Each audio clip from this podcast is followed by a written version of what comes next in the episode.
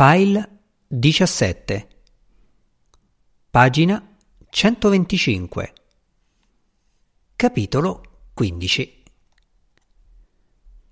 Jens emerse gradualmente dal sonno alla veglia. Aveva sognato il momento del lancio e il resto della giornata precedente. Ora, impercettibilmente, il sogno si fondeva con i ricordi ricordi che avevano ancora la vividezza dell'esperienza onirica, così che restava sdraiato ricordando ciò che era accaduto come se lo rivivesse e senza rendersi conto che era ancora a letto. Aveva assistito a un certo numero dei precedenti lanci dello shuttle e delle navi spaziali che erano state parcheggiate in orbita in attesa degli uomini della spedizione a Marte e ricordava da ragazzo d'essere andato con suo padre a vedere alcuni dei vecchi lanci Apollo dal settore VIP del Kennedy Space Center. Era stato meraviglioso allora vedere le grandi torri dipinte di bianco innalzarsi verso lo spazio. Ma solo quando era diventato adulto e aveva potuto venire come giornalista, aveva apprezzato veramente i lanci, vedendoli dal settore stampa. Il settore stampa era diverso. Innanzitutto era più vicino alle rampe di lancio del settore dei VIP e dei dipendenti, ma soprattutto il fatto che era occupato esclusivamente da giornalisti dava un'angolazione e una prospettiva diverse a ciò che stava per accadere e che alla fine accadeva sempre, così come era accaduto il giorno innanzi. Le prime file delle tribune del settore stampa erano sempre piene, con le sezioni riservate dove c'erano i collegamenti telefonici e il resto delle apparecchiature, e ieri non era stato diverso. Sotto l'ombra della tettoia, il settore stampa era l'unico che aveva la tettoia per evitare che la pioggia cadesse sui fogli e sull'altro materiale dei corrispondenti. Quelle file erano sempre un brulichio di attività già molte ore prima del lancio, con i giornalisti che parlavano al pubblico lontano delle radio o dettavano i pezzi in redazione. Più in alto, sulle tribune, ieri mattina, c'erano state meno apparecchiature del solito, ma più gente. Di buon'ora, sotto lo spietato sole della Florida, i vecchi Bass avevano portato sul posto quasi tutti i giornalisti. C'erano ancora diverse ore prima che il conto alla rovescia venisse completato e potesse aver luogo il lancio, perciò erano in continuo movimento. Visitavano le roulotte che vendevano bibite analcoliche e sandwich e tornavano con i loro acquisti, si sedevano a mangiare e a bere e a parlare tra loro.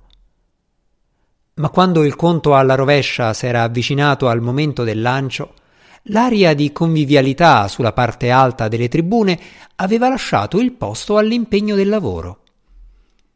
Anche sulle gradinate più alte si vedevano i giornalisti che pestavano sui tasti delle macchine da scrivere, prendevano appunti e schizzavano disegni, guardavano con i Questar e i Celestron, oltre che con i binocoli normali, la rampa di lancio lontana tre miglia, dove lo shuttle stava come un mostruoso aereo doppio e due pennacchi bianchi fumavano lentamente nella luce del sole, via via che si liberava dalla pressione eccessiva dell'ossigeno liquido e dell'idrogeno liquido portati a bordo a mezzo dei tubi per costituire il combustibile del volo.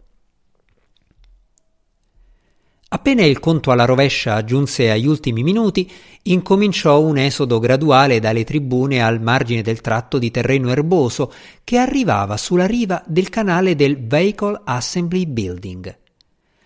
Ormai da diverso tempo le telecamere montate su tre piedi erano state sistemate sulla sponda del canale, per quanto era possibile avvicinarsi. Adesso i cameraman venivano raggiunti da moltissimi altri che scendevano spinti dall'impulso comune di essere il più possibile vicini allo shuttle nel momento del lancio. Mentre gli ultimi secondi venivano contati attraverso gli altoparlanti, la folla si era assiepata in quattro o cinque file lungo l'acqua. Dopo aver lasciato Lynn, Jens s'era portato tutto solo sull'orlo del canale, quasi sollevato di trovarsi in solitudine in quel momento di semicomunione. Quello era il suo momento, finalmente, il momento che ripagava tutto il resto. era ciò che aveva atteso per tutti quei mesi, la compensazione per la sua posizione d'uomo di paglia e per la consapevolezza di non essere altro. La ricompensa per tutto ciò che credeva per quanto riguardava lo spazio e lo sforzo dell'uomo per avventurarvisi. Ora, con il lancio dello shuttle, tutto questo e molto di più diventavano degni e provati. Per un momento come un vago, grigio spettro inquietante che si insinuava in fondo alla sua mente, venne il ricordo del suo egocentrismo, il rimorso di non aver preso gli appuntamenti per Lynn. Appena finito il lancio, pensò, probabilmente avrebbe potuto raggiungere il controllo della spedizione in tempo per trovare Wendy e Penny prima che andassero via. Avrebbe parlato con entrambe allora, avrebbe fissato gli appuntamenti. Ma il conto alla rovescia era quasi terminato. La sua mente lasciò il campo inquietante dei doveri non compiuti e ritornò a quel momento che era la sua giustificazione personale. Mancavano appena pochi secondi ormai.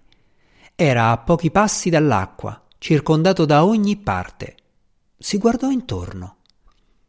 Al centro la folla era più fitta, trovò un posto un po' a lato, dove c'erano appena due persone tra lui e lo shuttle. Un uomo alto e una ragazza bruna e minuta che parlavano sottovoce in spagnolo con l'accento argentino. Ancora una volta, come sempre a quei lanci, si sentì incapace di credere che il massiccio, doppio veicolo spaziale che stava guardando, appollaiato sull'enorme rampa di cemento, fosse in grado di sollevarsi contro la forza di gravità quando fosse venuto il momento. Nonostante le molte volte che l'aveva visto, era sempre impensabile. Era una costruzione troppo pesante, la massa era troppo grande, era impossibile. Intellettualmente sapeva che tra pochi istanti l'avrebbe visto accadere. Sapeva che all'improvviso l'impossibile si sarebbe compiuto e che in quel momento tutto si sarebbe improvvisamente invertito. La meraviglia e lo splendore e la gloria avrebbero innalzato anche lui, rendendo di colpo possibile tutto.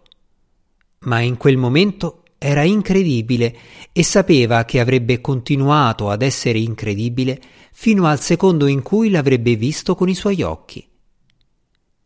Intorno a lui, nella folla, sentiva il calore di altre reazioni emotive simili alla sua. Coloro che lo circondavano erano relativamente silenziosi e si parlavano solo a frasi brevi, sottovoce, come se lo shuttle fosse un immenso uccello selvatico che poteva spaventarsi alle chiacchiere troppo forti nelle sue vicinanze e scomparire prima di fare ciò che tutti erano venuti a vedere. C'era una tensione nell'aria, c'era un'attesa che cresceva e diventava disagio. Jens, rivivendo ora quel momento, ricordava di essersi chiesto allora, come si chiedeva sempre in quegli istanti, perché mai la ripetizione non riusciva a smussare l'esperienza e a renderla banale. Invece, era come se la continua esposizione ai lanci sensibilizzasse le emozioni dell'individuo nello stesso modo in cui si poteva diventare sensibili a un allergene e così più tardi i lanci diventavano più tormentosi per l'immaginazione, non meno di quelli visti in precedenza, quando la conoscenza era minore e l'attesa imprecisa. Ora, lì, Poteva sentire l'enorme orologio di fronte alle tribune dietro di loro che integrava l'immagine visuale con un conto alla rovescia verbale, scandendo i secondi. Dieci, nove, otto, sette, sei, cinque, quattro, tre, due, uno silenzio. Poi, nel silenzio assoluto, la fiamma rosso-arancio scaturì dalla base dello shuttle, estendendosi per una distanza uguale a metà dell'altezza dello shuttle stesso e salendo ad avvolgerlo. Non vi fu alcun movimento del veicolo in quei primi secondi, soltanto la silenziosa esplosione delle fiamme. All'improvviso il veicolo si mosse. Il primo secondo del suo movimento era stato impercettibile, ma ora, di colpo, lo si vedeva muovere. Si sollevò lentamente, molto lentamente all'inizio, ma poi, via via che saliva, incominciò a muoversi sempre più rapido. Le fiamme si allargarono sotto e intorno e per la prima volta il suono incominciò ad arrivare agli orecchi degli spettatori come uno scoppiettio di mortaretti lontani. Ora scendeva più velocemente e le fiamme impallidivano diventando trasparenti nella luce del sole. Era nell'aria per metà della sua altezza e accelerava. Il suono crebbe, piombò tuonando intorno agli spettatori non più in schiocchi secchi, ma come una catena ondulante di pesanti esplosioni che squassavano l'aria e facevano increspare l'acqua del canale in piccole onde che si propagavano verso la riva. Ora la terra e l'aria vibravano del suono e del movimento dello shuttle. Saliva rapidamente nel cielo sereno, era riuscito a volare dopo tutto e adesso era avviato a destinazione. Di colpo reagirono tutti. La tensione e l'attesa, le voci smorzate erano finite e tutti parlavano a gran voce intorno a Jens. Hai visto? Hai visto? Merda, merda, guardatelo! Va, sta andando davvero, sta andando davvero!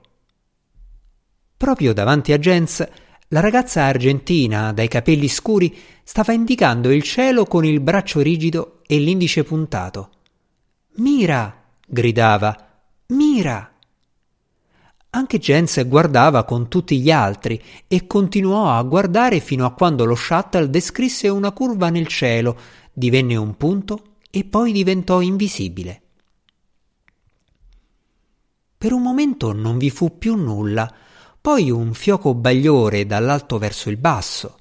I due massicci razzi a propellente solido s'erano esauriti e venivano sganciati per essere recuperati più tardi nell'oceano. L'orbiter stava bruciando i propellenti liquidi del serbatoio ancora più massiccio fissato al suo ventre. Non c'era nulla ormai che gli impedisse di raggiungere in orbita le navi della spedizione. Jens voltò le spalle all'acqua e alla rampa di lancio vuota. Si avviò con il resto della folla verso le tribune, verso Lynn. Stava ridiscendendo gradualmente dall'eccitazione del momento del lancio. Si chiese cosa avesse provato Lynn e pensò che prima o poi avrebbe dovuto scoprirlo. Era una delle cose che desiderava sapere di lei. Il pensiero degli appuntamenti che non aveva preso lo colpì con violenza. Trovò un telefono in tribuna e, come si aspettava, riuscì a mettersi in comunicazione con Penny Wells e Wendy Hansard al controllo della spedizione. Entrambe erano evidentemente occupate. Jens poteva sentire le voci monotone dei controllori che seguivano l'ascesa dello shuttle, ma accettarono di incontrarsi con Lynn. Lynn sembrava taciturna quando la raggiunse e lo guardò pensosamente. Le disse degli appuntamenti. Sei stato gentile a procurarmeli e avrei dovuto immaginare che l'avresti fatto. È stato sensazionale il lancio, no? Non aveva detto altro e nel trambusto del ritorno in città Jens non aveva insistito. Il pomeriggio anzi l'intera selata e gran parte della notte furono occupati da una festa in casa di uno scrittore di fantascienza che abitava nella zona di Merritt Island. Quasi tutti gli invitati erano scrittori venuti ad assistere al lancio. Adesso scrittori e fotografi erano tornati a casa di Mike Spellman, il romanziere che abitava sul posto, e facevano festa, seguivano il servizio televisivo dell'arrivo dello shuttle in orbita, del trasbordo degli astronauti sulle navi della spedizione per Marte e mangiavano e bevevano e chiacchieravano. Chiacchieravano tanto che alla fine Jens si sentì girare la testa per le chiacchiere e i liquori e dimenticò di chiedere a Lynn cosa aveva provato al momento del lancio. Adesso Jens si rese conto del fatto innegabile che era sveglio. Aveva ancora gli occhi chiusi. Ma il sogno s'era proiettato fino alla fine nella memoria conscia e si rendeva di nuovo conto d'essere nella sua camera. Aprì gli occhi e si guardò intorno. Le coperte erano ributtate indietro dall'altra parte del letto e lì non c'era. Il sole faceva splendere le tende che erano state tirate per non lasciar passare la luce del giorno. Jens restò immobile, in attesa che gli venisse l'impulso di alzarsi. Non doveva fare nulla di urgente e di particolare, e dopo le pressioni e la fretta dell'ultima settimana, una pigrizia deliziosa lo tratteneva dov'era. Prima o poi avrebbe avuto voglia di muoversi e allora si sarebbe alzato. Mentre stava sdraiato a pensare, sentì una porta chiudersi nel salotto dell'appartamento e un suono di passi che si avvicinavano alla stanza da letto. Chiuse di nuovo gli occhi. Qualcuno entrò nella camera e si mosse adagio per non disturbarlo. All'improvviso, Jens si pentì di fingersi ancora addormentato e aprì gli occhi. Sono sveglio, disse Lynn era ferma accanto al grande specchio di fronte. Si avvicinò e sedette sul letto vicino a lui. Dov'eri sparita? chiese Jens. Avevo qualcosa da fare, disse Lynn, e pensavo che tu avessi bisogno di dormire. Jens guardò gli occhi verdi che, visti così da vicino e dal basso, erano enormi e splendenti. Provò un improvviso tormentoso desiderio ma sapeva che era inutile. Il mattino era sempre il momento più tranquillo e più bello per lui. Era il momento in cui il mondo tornava in prospettiva, ma per Lynn il momento più intimo e più bello era la notte, la conclusione della giornata. Ora, senza chiederlo, senza tendere le mani verso di lei, Jens sapeva che, indipendentemente dal fatto che Lynn accettasse o no ora, nel migliore dei casi sarebbe stato un tempo diviso, nel quale non avrebbero potuto essere veramente insieme. Lynn aveva sentore di colonia, il tocco di rossetto sulle labbra, tutto lo teneva a distanza. Vuoi ancora vedere il drago? le chiese. Lynn gli sorrise. Se non mi divorerà. Questo drago. No, disse lui. Bene, allora d'accordo. Steve mi presterà il suo runabout. Io ne ho parlato ieri sera alla festa. Steve chi? chiese Lynn. Steve Furmel, disse Jens. Non è uno scrittore. Voglio dire, non è uno scrittore indipendente. Lavora per uno dei giornali di questa città. Probabilmente tu pensavi a Steve Angin. Angin ormai ha passato la sessantina e scriveva fantasy per le riviste pulp prima della seconda guerra mondiale. Steve Furmel ha all'incirca la mia età, basso e fulvo di capelli.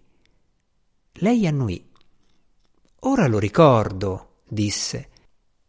Che specie di barca chiamano runabout da queste parti? Un piccolo entrobordo, rispose Jens. Per la verità, quello di Steve non l'ho mai visto neppure io. Dammi il tempo di vestirmi e di far colazione. Poi andremo a Logalier Causeway a dargli un'occhiata. Mangiarono nel caffè del motel, che era ancora affollato, ma molto meno di quanto lo fosse nei giorni prima del lancio. Allora c'erano una o due persone in piedi ad attendere per ognuno che veniva servito. Anzi, nonostante la gente che c'era tuttora in giro, c'era nell'aria una bizzarra sensazione come se la città di Mary Thailand venisse già abbandonata. Presero la macchina noleggiata da Lynn e andarono a Logalier Causeway, lungo un tratto di strada ponte che attraversava l'ampiezza poco profonda di Indian River, nel punto dove scorreva lungo il lato orientale del dito proteso di terra che era Mary Thailand. La marina era più grande di quanto si aspettassero e dovettero cercare il direttore per riuscire a trovare la barca che volevano. Quando lo scovarono comunque vennero a sapere che Steve Furmel aveva preannunciato la loro venuta e quindi erano attesi. Il Runabout era un cruiser semicabinato di 6 metri, verde e bianco, con un motore entrobordo da 60 cavalli e un pescaggio di una cinquantina di centimetri. Sei sicuro di saperlo pilotare? chiese Lynn mentre Jens la aiutava a scendere dal pontile al pozzetto. Lei andò a sedersi sul sedile imbottito semicircolare. Non è un problema, disse Jens. Ho avuto a che fare con barche come questa da quando ero ragazzino. Non dimenticare che sono cresciuto in una zona piena di laghi, il Minnesota. Si tese per controllare i comandi. Il direttore della marina era ancora sul pontile e li guardava. A un certo punto si chinò per parlare attraverso uno dei finestrini, rivolgendosi a Jens. Il canale è direttamente in mezzo, qui, disse. Vedrai i segnali. È meglio che li segua scrupolosamente. Il canale è stato dragato a 3-4 metri, ma l'acqua diventa poco profonda nei punti fuori dalle paline di segnalazione, da qui all'estremità dell'isola. Grazie, disse Jens girando la testa. Avviò il motore, fece uscire il runabout all'indietro, virò e puntò verso il centro dell'ampia distesa d'acqua verde-azzurra dove le paline indicavano il canale. In pochi istanti lasciarono la marina e procedettero verso sud lungo l'Indian River, con le sponde che sembravano molto lontane da entrambi i lati. Andiamo lungo la riva est di Merritt Island, verso sud, gridò Jens a Lynn. Lei venne a prua e sedette sulla sedia del pilota alla sua destra, guardando attraverso il parabrezza anteriore mentre Jens stava al timone. È molto lontano? gli chiese. Una corsa di venti minuti e venti per tornare. Puzza così per tutto il percorso? chiese Lynn arricciando il naso. No, disse lui, ora ce ne allontaneremo. Sono lagune mareali, l'Indiar e il Banana River più che altro. C'è una quantità di sedimenti e di vegetali putrefatti nell'acqua bassa lungo le rive.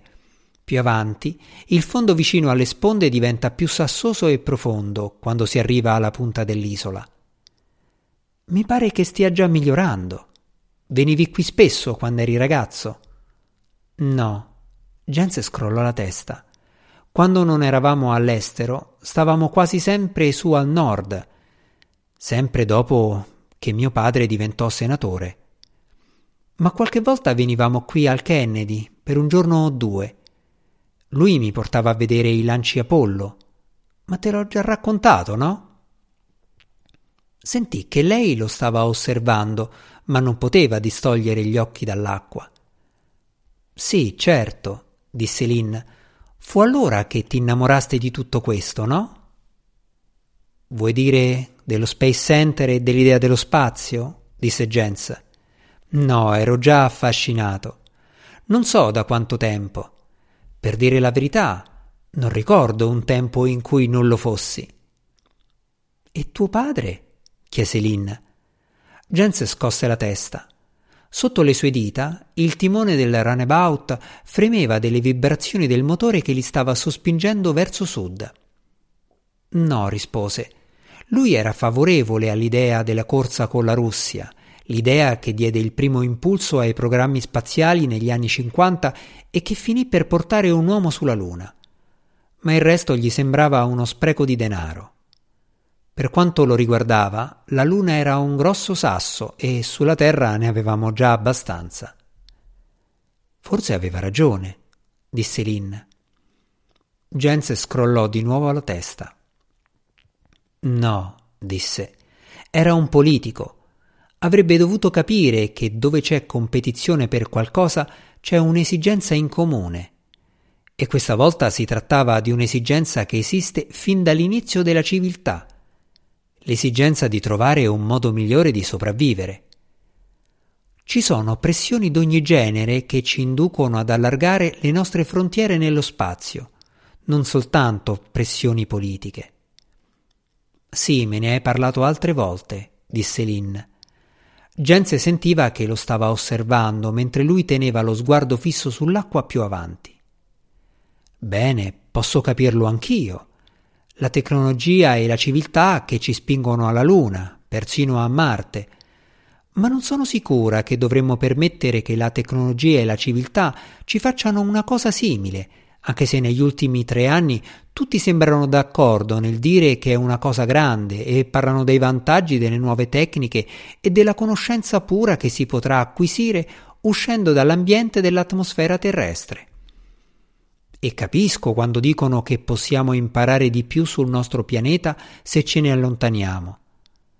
Mi piace l'idea che, ora che abbiamo un migliore controllo sull'agricoltura e sulle condizioni meteorologiche, stiamo incominciando a gestire meglio i campi e i mari perché possiamo guardarli dall'esterno.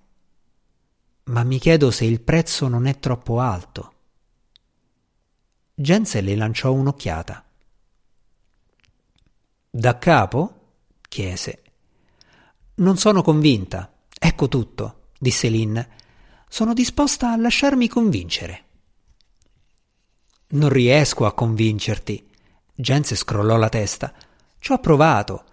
Io lo credo perché credo in molti fattori che non possono essere misurati esattamente e quelli mi convincono.